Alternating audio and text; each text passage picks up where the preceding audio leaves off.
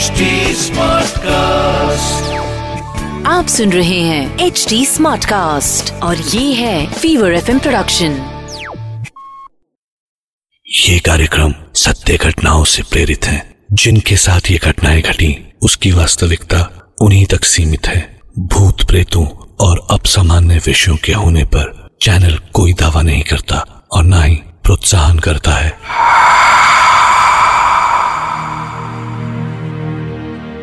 कहते हैं कल्पना हकीकत से ज़्यादा बड़ी और अद्भुत होती है। लेकिन सच और सपने के बीच का फासला भी बहुत कम होता है। कई बार हमारे साथ घटी घटनाएँ हमारे लिए तो हकीकत होती हैं, पर औरों के लिए कोरी कल्पना। मैं डॉक्टर नागर, पेशे से मनोवैज्ञानिक और पैशन से ह्यूमन माइंड का फ़ैन। आपके पास लेकर आऊँगा, मुझसे मिले कुछ लोगों की आप बीती। कुछ घटनाएँ कुछ किस्से, जिन्हें सुन के आप भी सोचने लगेंगे कि क्या वो सच था।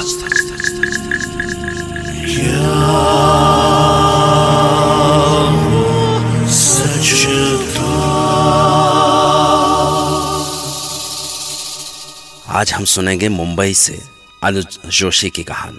अनुज जो भूत प्रेतों की बातों पर विश्वास नहीं करते, थे। वो रात थी 16 दिसंबर 2007 की। मैं मुंबई पुणे एक्सप्रेसवे पर तकरीबन 100 के ऊपर की स्पीड से मुंबई वापस आ रहा था।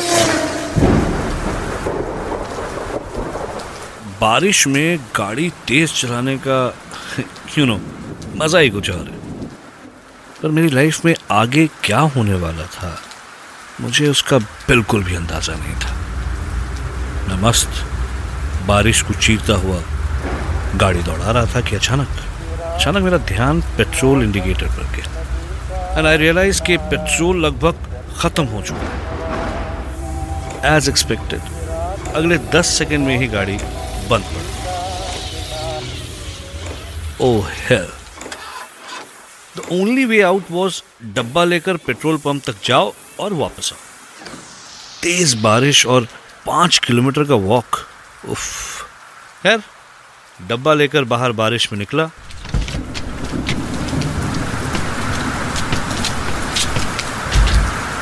भगवान का नाम लिया और चल तब लगा जैसे भगवान ने मेरी सुन ली। क्योंकि दस कदम ही चला था कि देखा कि पीछे से एक गाड़ी चली आई मैंने लिफ्ट मांगी और गाड़ी रुक दी मैंने कांच पर नॉक किया होपिंग कि मुझे लिफ्ट मिल जाए। लेकिन जब कांच नीचे हुआ तो पता नहीं क्यों एक अजीब सा डर लगा।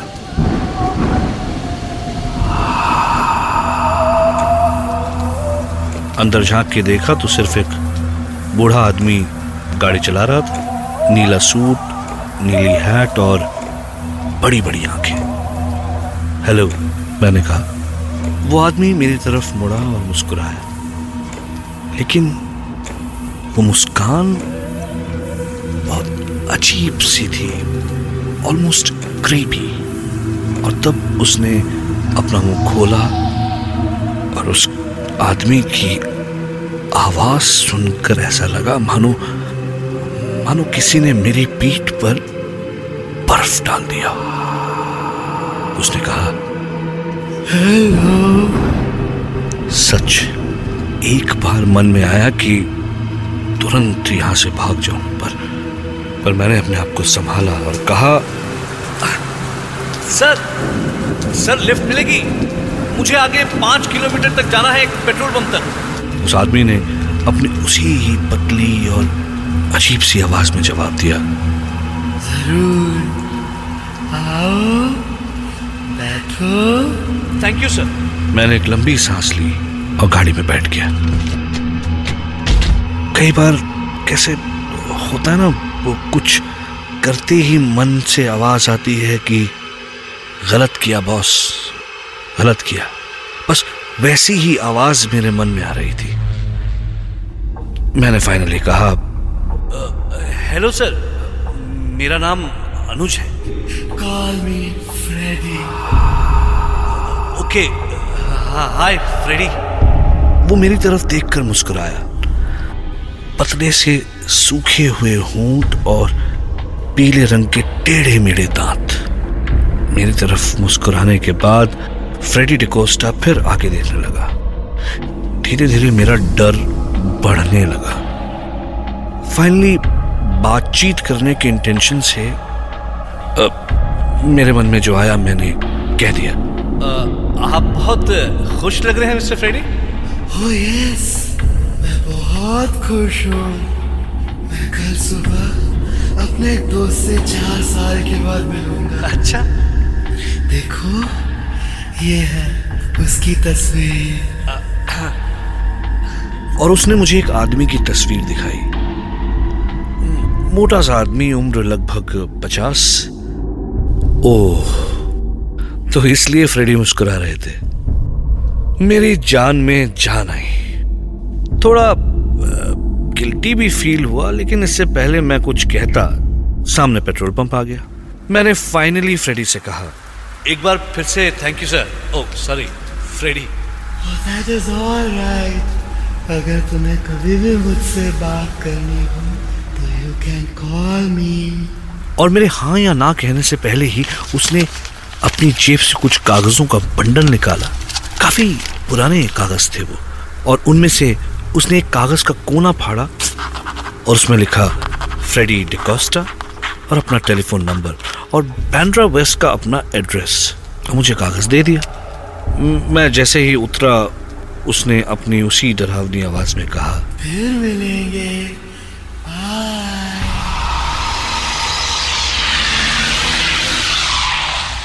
और तुरंत कार निकल गई।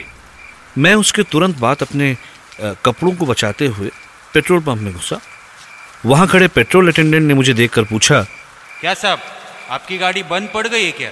हाँ यार तो अच्छा हुआ कि लिफ्ट मिल गई। लिफ्ट? काय का लिफ्ट साहब? आप कितने दूर से चलते आ रहे सही मायने में मुझे अब डर लग रहा था। भाई मैं पेट्रोल पंप के सामने एक गाड़ी से उतरता हूँ और पेट्रोल पंप के अटेंडेंट को दिखाई नहीं देता। ये बात बहुत अजीब थी। मैं जैसे तैसे अपनी गाड़ी तक पहुँचा और गाड़ी चलाते हुए फाइनली घर आ गया। अगले दिन सुबह उठकर ऐसे लगा मानो मानो कि सब कुछ सपना था। लेकिन मॉर्निंग न्यूज़ में कुछ देखा तो सब कुछ याद आ गया। एक प्लेन क्रैश की न्यूज़ टीवी पर आ रही थी। मरने वालों की फोटोग्राफ्स दिखाई जा रही थी और उसमें से एक मरने वाले की तस्वीर थी। मैं तुरंत पहचान गया उसे। मुझे बहुत बुरा लगा। अरे ये आदमी तो वही है जिससे फ्रेडी रिकोस्टा चार साल बाद मिलने वाला था। मैंने तुरंत वो कागज़ ढूंढा और उस नंबर पर कॉल किया। ए, एक औरत ने फ़ोन उठाया और मैंने कहा कि फ्रेडी डिकोस्टा से बात कर सकता हूँ। तो उस औरत ने गुस्से में कहा व्हाट नॉनसेंस क्या मज़ाक है ये? और फ़ोन रख दिया। मुझे बड़ा अजीब लगा। मैंने फिर से कॉल लगाया। हेलो अपनी मालकिन या मालिक को फ़ोन दीजिए। और ये कोई बात करने का तरीका है? सामने से औरत ने मुझसे भी ज़्यादा गुस्से में कहा। डू यू नो आप मेरे हस्बैंड फ्रेडी डिकोस्टा के बारे में बात कर रहे हैं जिन्हें मरे चार साल हो चुके हैं। मुझे अचानक ऐसे लगा जैसे मैं अपनी सीट के अंदर ही धसता जा रहा हूँ। कुछ समझ नहीं आया। गला सूख गया। कल रात जो मुझे मिला, कहीं वो कहीं वो फ्रेडी का अब सिर्फ़ एक ही चारा बाकी था कि मैं उसकी बीवी से जाकर मिलूं।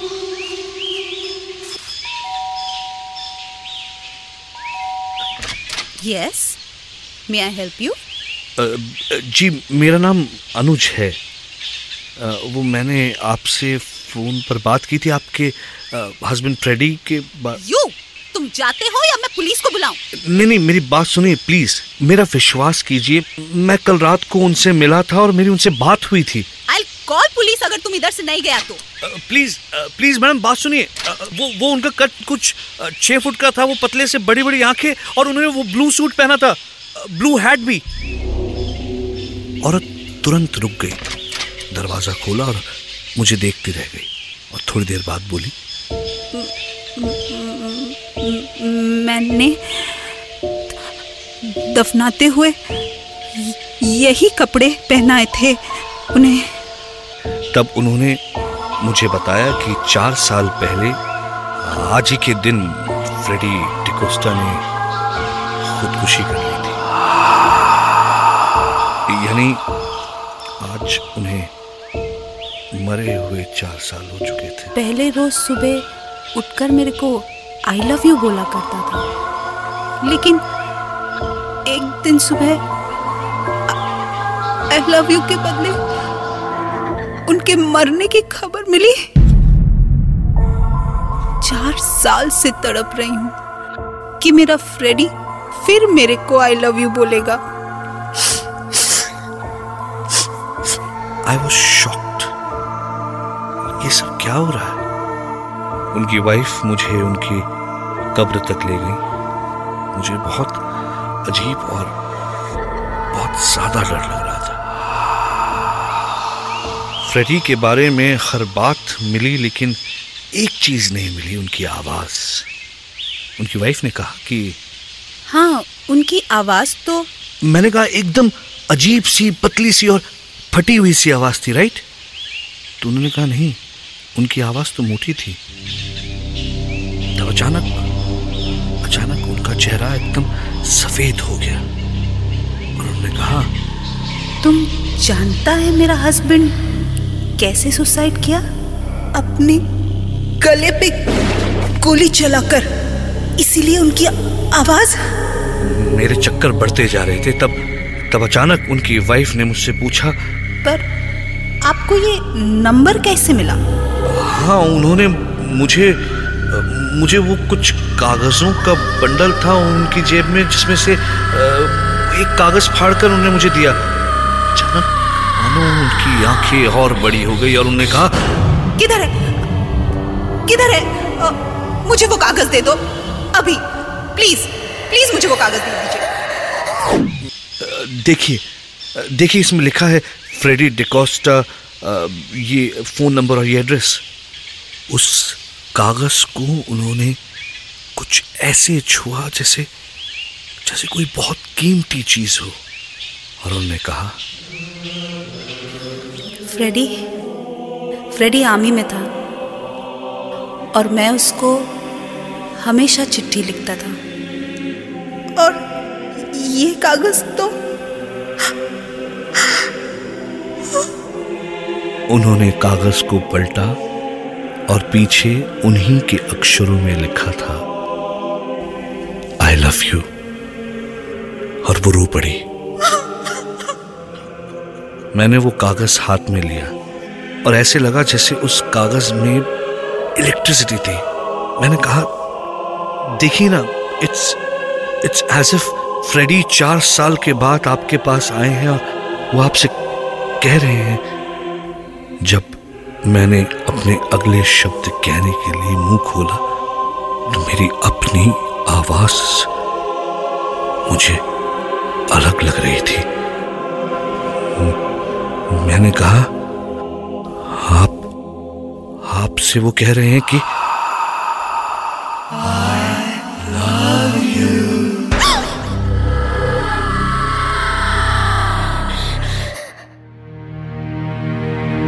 हमारी चेतना पर किसी का ज़ोर नहीं है सपनों को तो आप बुलाते नहीं हैं, लेकिन वो फिर भी आते। इसी तरह ज़िंदगी में कुछ पड़ाव भी बिना बुलाए चले आते हैं क्या सच में फ्रेडी डिकोस्टा मरने के बाद भी अनुज से मिले? अगर नहीं तो उसके पास वो कागज़ कहाँ से आया? क्या सच में मरने के बाद उनकी आवाज़ बदल गई थी? और क्या सच में उन्होंने अनुज के ज़रिए अपने प्यार का इजहार किया? कुछ बातें हमें खुली आँखों से नहीं, खुले मन से दिखती हैं। ऐसे में दिमाग तो सन्न रह जाता है। और मन में सिर्फ़ एक सवाल दे जाता है।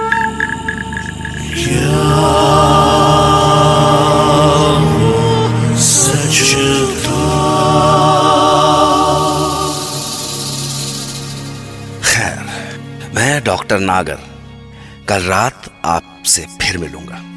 एक नई सच्ची घटना के साथ। फिर मिलेंगे। हाँ। आप सुन रहे हैं एच डी स्मार्ट कास्ट और ये था Fever FM production H smart cast